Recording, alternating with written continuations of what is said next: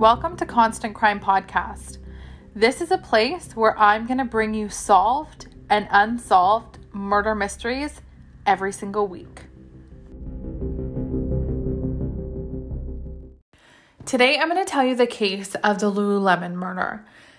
This is a case that is full of so many different details.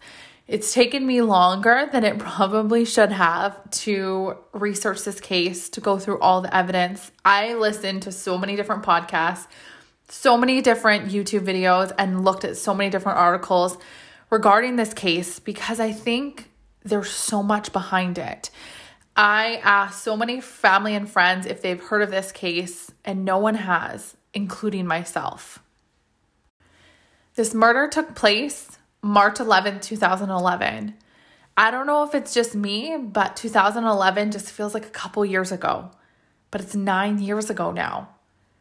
This case is important to so many people. So many people's lives got shaken from this case. So many people's lives ended from this case. And there's so many details and evidence in it that doesn't make it so cut and dry. I'm going to tell you how this case came about, how it was discovered, how the bodies were discovered, what happened, and why. On March 12th, a manager of a Lululemon store went to the store to open up. I'm sure it was 9 or 10 in the morning. And she approached the store with her key in hand and the store was unlocked. She was super nervous to see, to see what she might find. So, a, a store next door was actually an Apple store. And at that time in 2011, they were launching their iPad 2. There was people standing in line for this brand new iPad before the store opened. And when this manager of the Lululemon was too nervous to go inside. She actually asked one of the people standing in line. His name was Ryan. He was super excited to buy the iPad 2. She asked him to go into the Lululemon store for her or with her. She wanted to not go alone. She wasn't sure what she was going to discover. Ryan went first. He went ahead of her, and what he discovered, he'll never forget. Ryan discovered two Lululemon employees. One of them was a dead Jayna Murray, 30 years old, badly beaten, and unresponsive. The second was an alive woman. She was bound with zip ties, blood all over her head, scrapes, but she was alive. That's Brittany Norwood, 28 and alive. I'm going to back it up for you. And we're going to go through each and every step of this brutal murder. But just like the police did that morning, they thought it was important to go through every step on the way to the hospital. They rode with Brittany Norwood to the hospital. They thought there was no better time than now to figure out the evidence and what she could remember and what happened. Brittany told the police on the way to the hospital that right after they closed at the Lululemon on March 11th at 10 p.m., Brittany contacted Jayna because she forgot her wallet inside. She actually didn't have Jayna's contact information in her phone. Brittany was new to that Lululemon store, so she called one of the other key holders and asked for Jayna's information. The key holder thought, Well, I'll just come down. I live a couple blocks away. I'll let you into the store. And Brittany said, No, no, no. Jayna and I just closed up together. She's literally a block away. Like, just give me her number. I'll call her and we'll head back in. The key holder was uncertain, wasn't sure about giving Jayna's information to a new employee, but she did so anyways. She thought, they're closer anyways. Why not? She gave her her information, and to Brittany's surprise, Jayna actually forgot her computer inside as well. So they both went inside, no big deal. They went to go collect their belongings that they forgot, and they were just gonna close up shop again. Brittany said they successfully made it into the store. Jayna was gonna grab her laptop, Brittany was gonna grab her wallet, and then men barged in. They barged in because the door was open. They didn't lock the door behind them. They were just grabbing their stuff really, really quick. Uh, they didn't think about it. Two men barged in fully dressed in black while they were getting their wallet and laptop. Brittany guessed they were Caucasian. She didn't really know. They had masks on, they were dressed in black. She couldn't see much. She did say that they raped her, they assaulted her with a clothing rack, wooden hangers, and they did the exact same to Jayna. Like we mentioned previous, the Apple store was right next to the Lululemon store. This was a really posh part of town. Lululemon, Michael Kors, Apple, all in a strip right next to one another. So, lucky for the police, there was actually cameras outside of the Apple store. And what they saw were two men fully dressed in black around the time that Brittany mentioned. They thought, we're going to check it out. Clearly, she's not wrong. Brittany had small little details like what their shoes looked like, that one was wearing a backpack. And in the video, there was one wearing a backpack, just like she described. The evidence was there. That night, a homeless man showed up at the hospital full of blood, blood all over his body, and he was fully dressed in black. They thought, we have him. We have the guy that did this. There was two detectives on the case. One that's been around the block and been doing it for years and years and years, and a younger detective that felt, felt a little uneasy about this story. The homeless man's name was Keith. Keith said he got beat up, beat up by someone outside of a club. He didn't do any of the things that they described. Later, Keith's story checked out. He got beat up by a random guy and was bloody and bruised, but had nothing to do with the Lululemon murder. This is where I would start to question Brittany. I would start to question her motives. What if if what she was telling was true? There was the two men that were fully dressed in black. They were checked out. They worked at a local restaurant. They were dishwashers in the back. They were headed home after work, and they also had nothing to do with the Lululemon murder. Brittany was asked if she saw the guy's car, the people who stopped, the people who she was describing that beat her, raped her, assaulted her, and Jayna.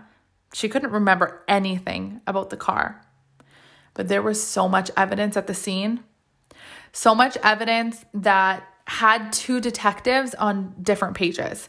They were seeing different things, believing different things, and hearing completely different stories from Brittany. One thing we can all agree upon is that evidence doesn't lie. There was footprints at the scene. Size 14, Reebok shoes. But what's ironic about this is all Lululemons have size 14 sneakers. Sneakers that people can try on when they get their pants hemmed. So it doesn't matter if you're female, it doesn't matter if you're male, size 14 will fit. You can hem your pants because you know what length to put them when you're wearing sneakers. There were starting to be inconsistencies in the story. Why would someone put these shoes on and then put them back? All the damage that was done to Jayna and Brittany was done with all Lululemon store supplies. Inconsistent shoe prints, meaning that there was women's shoe prints, the size 14. A person that was walking in the shoe print, in the size 14 shoes, they didn't fit them. By the evidence of the footprints, it showed that the person who was wearing the size 14 shoes was flopping all around in them. So they weren't fitting them properly. They were kind of walking sideways. The laces were untied. The laces were trailing through the blood, through the Lululemon. Brittany also had minor injuries where Jayna was tortured to death. Brittany had small cuts on her hands, a little on her forehead, some blood on her face. People were starting to wonder was this an attack on Jayna? Why was Brittany saved? Why wasn't Brittany harmed as much as Jayna was? Who was out to get Jayna? The younger detective was starting to get really concerned. What Brittany was remembering from that night isn't what the evidence showed. What was he missing? Brittany was 28, a black woman, not from this side of town. Jayna lived on this side of town, 30 year old white woman. When they start to investigate a little further, they realize that the rape allegations were not true. Were they made up because of trauma? Were they made up because she was scared? Did they actually happen, but the evidence was wrong? But we all know evidence doesn't lie. There was no rape. No rape to Jayna and no rape to Brittany. Upon further investigation, they found Jayna's blood in a really weird spot in her car, parked blocks away from the store, not where they thought she would typically park. When they submitted this blood, it they didn't know it was Jayna's. They just knew it was blood. It could have been the killer's blood. It could have been Brittany's blood. They didn't know. But they submitted it and all the evidence from her car. But the lab was really overworked at that time. They couldn't send all the evidence. They could only send a couple really important blood swatches. They sent them and the results were in. Brittany's family starting to get a little worried worried because they know where Brittany and her family lives. They saw Brittany's wallet. Those burglars saw. They saw where she lived. They saw her ID. Brittany's family were so close, a close knit family. The siblings were really close. Her brother was telling detectives that she doesn't he doesn't understand why Brittany was saved and Jayna wasn't. A couple days later, after the investigation continued, Brittany asked her brother to call the police.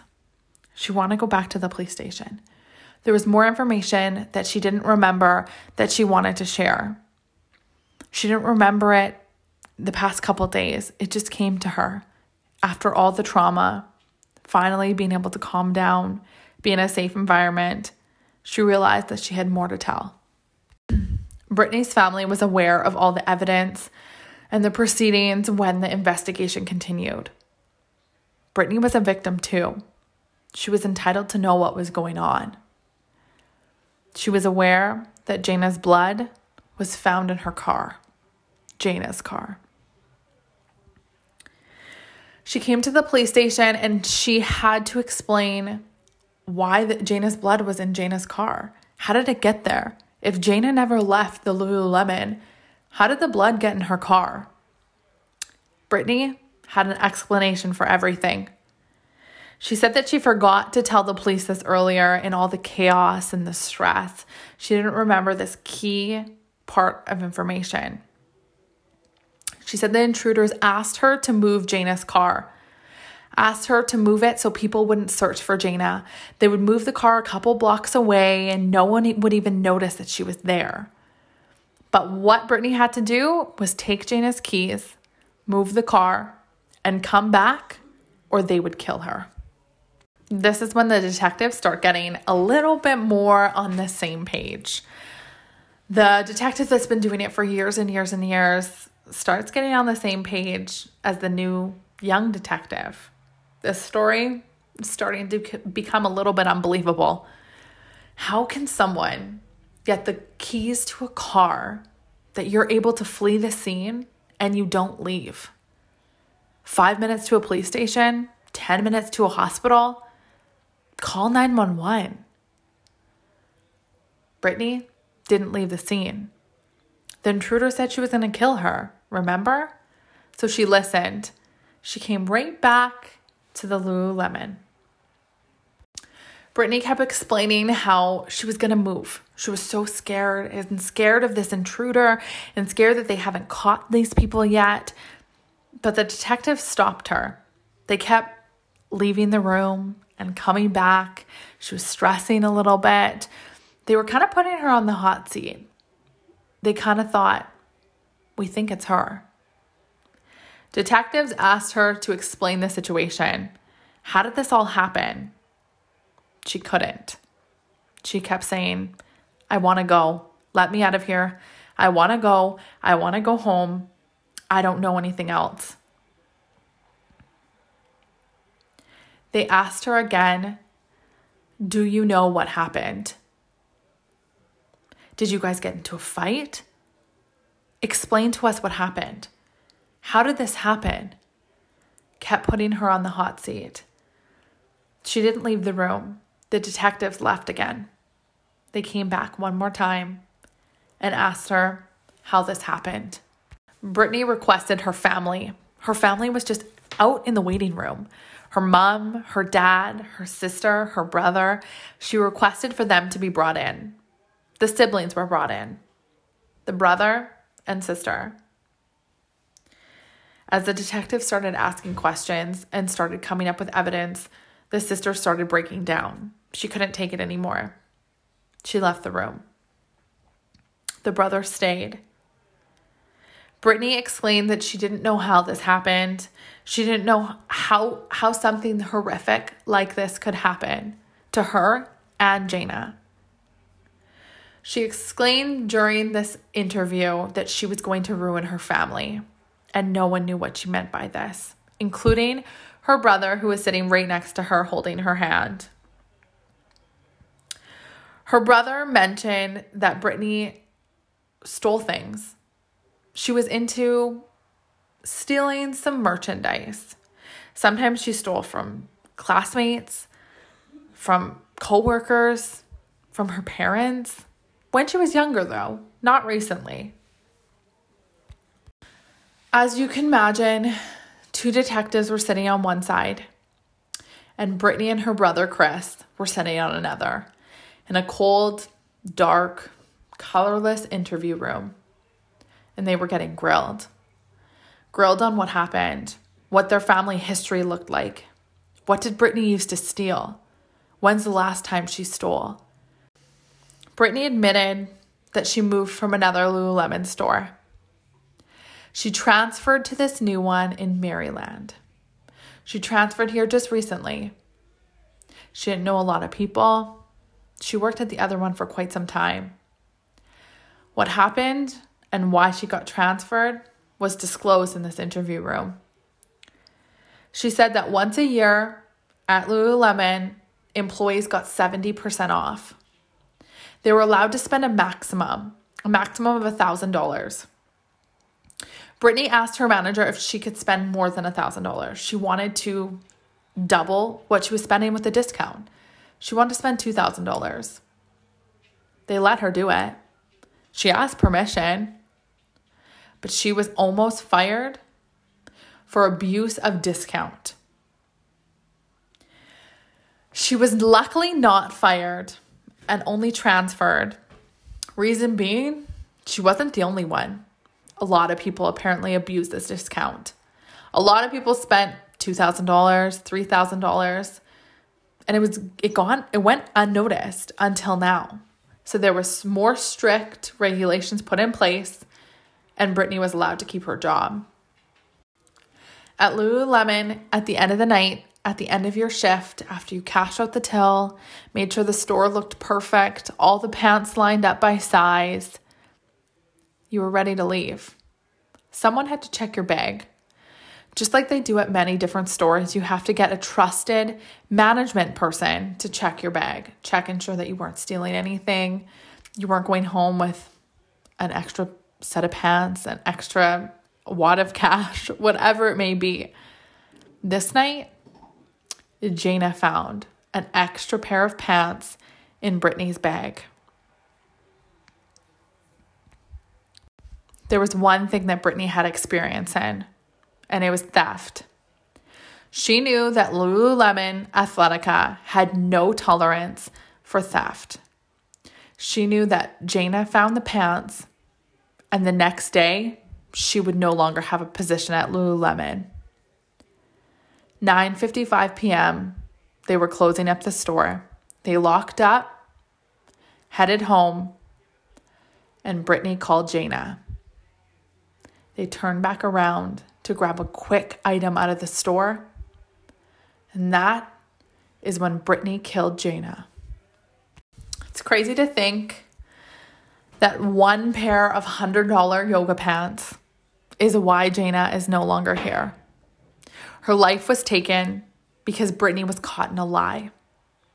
Brittany was so used to stealing and not getting caught. This time, she did.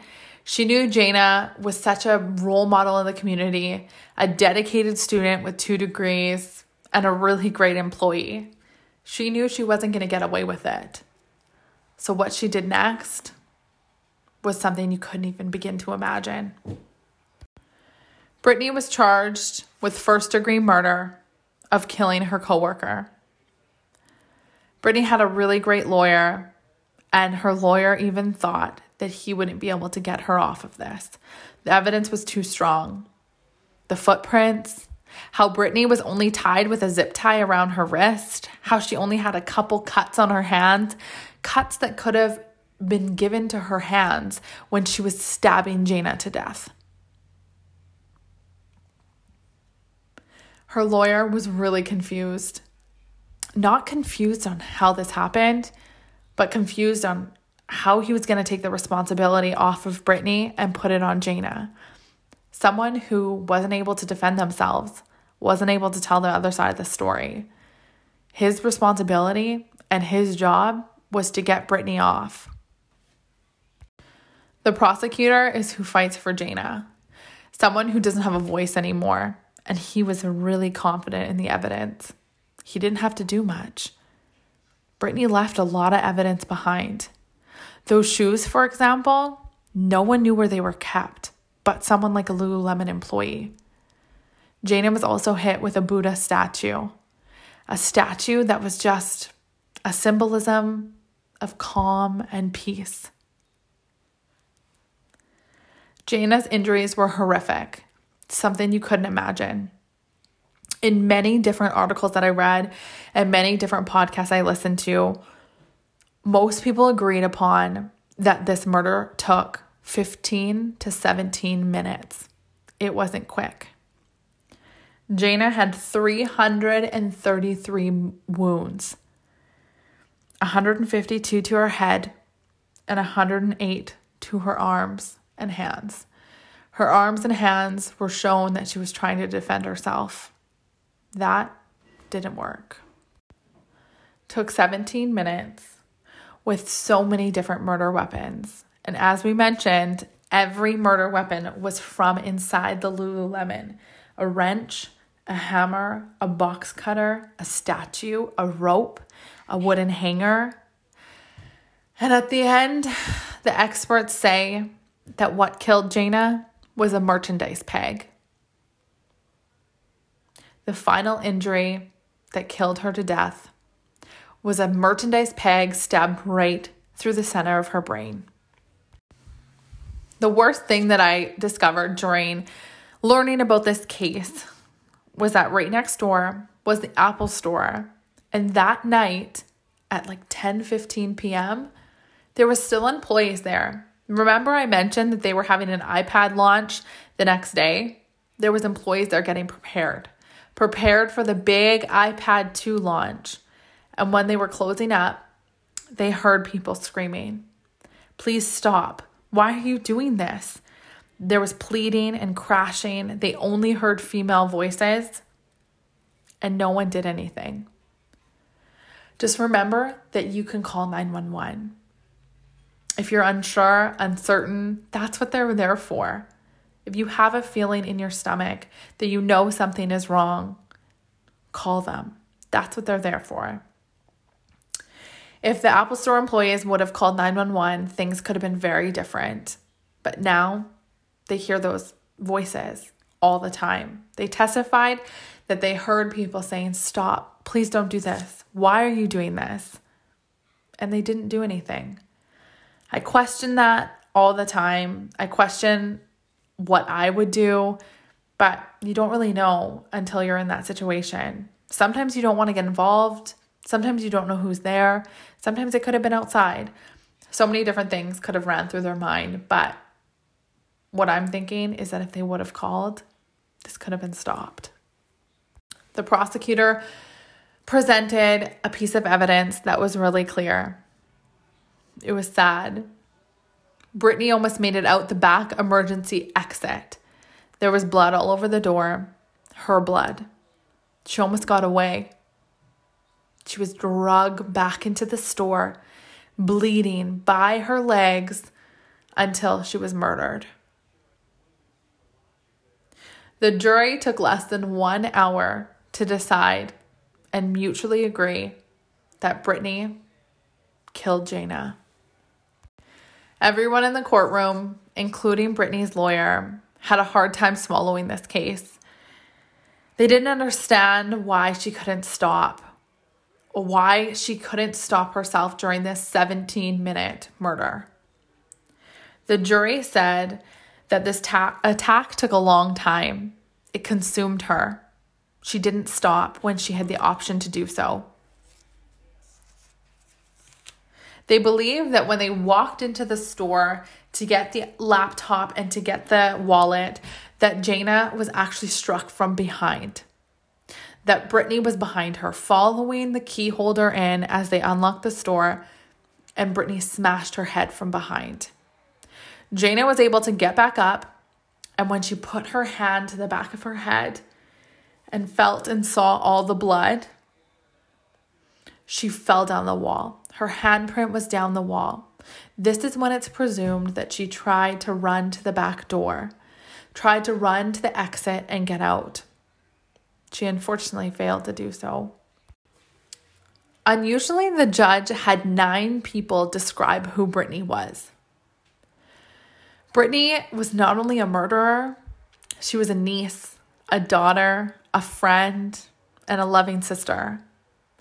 All of these nine people described her in such a wonderful light. They weren't familiar with who this person was.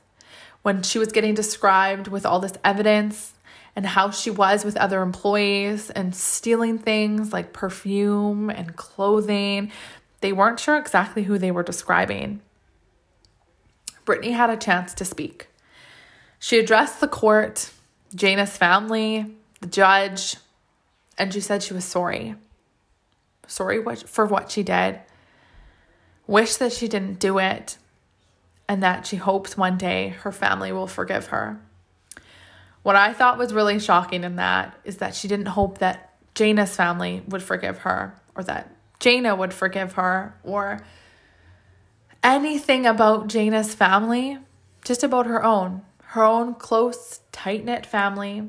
She didn't want things to change and she wanted them to forgive her. The judge has been doing it for years and years and years. He went into this case with an open mind. He wanted to hear both sides. He wanted to hear Brittany's side, and he wanted to hear the prosecution on the behalf of Jayna.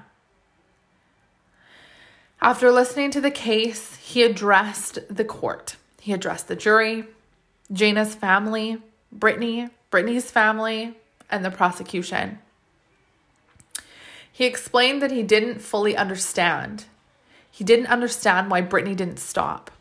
She had a full 17 minutes to stop, to control herself, to call 911, to save Jayna, and she decided not to. She decided not to quit.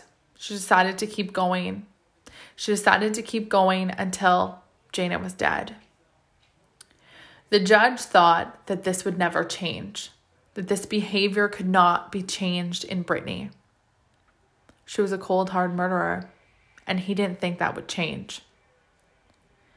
Brittany was sentenced to life in prison. Life in prison in the US is until the day you die.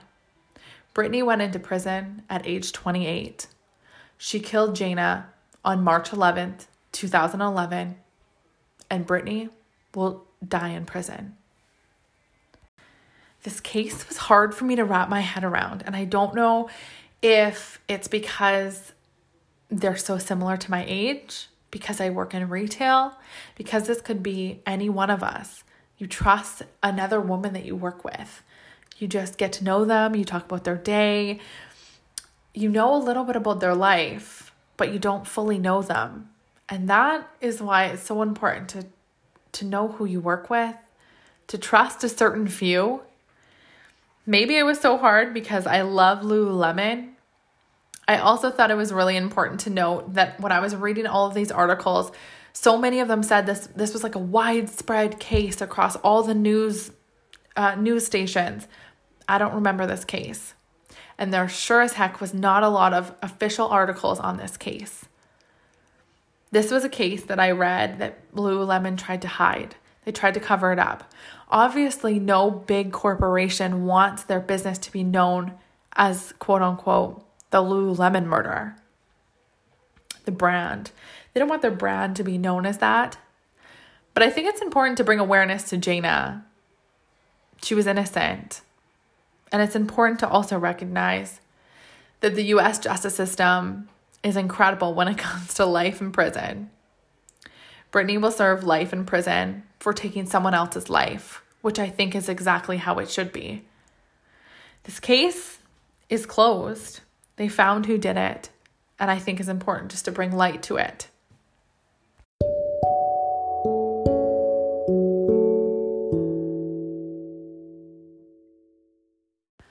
Thank you so much for listening to today's episode. If you enjoyed it, check back next week and we'll have another one for you. If you haven't done so already, be sure to follow Constant Crime Podcast on Instagram.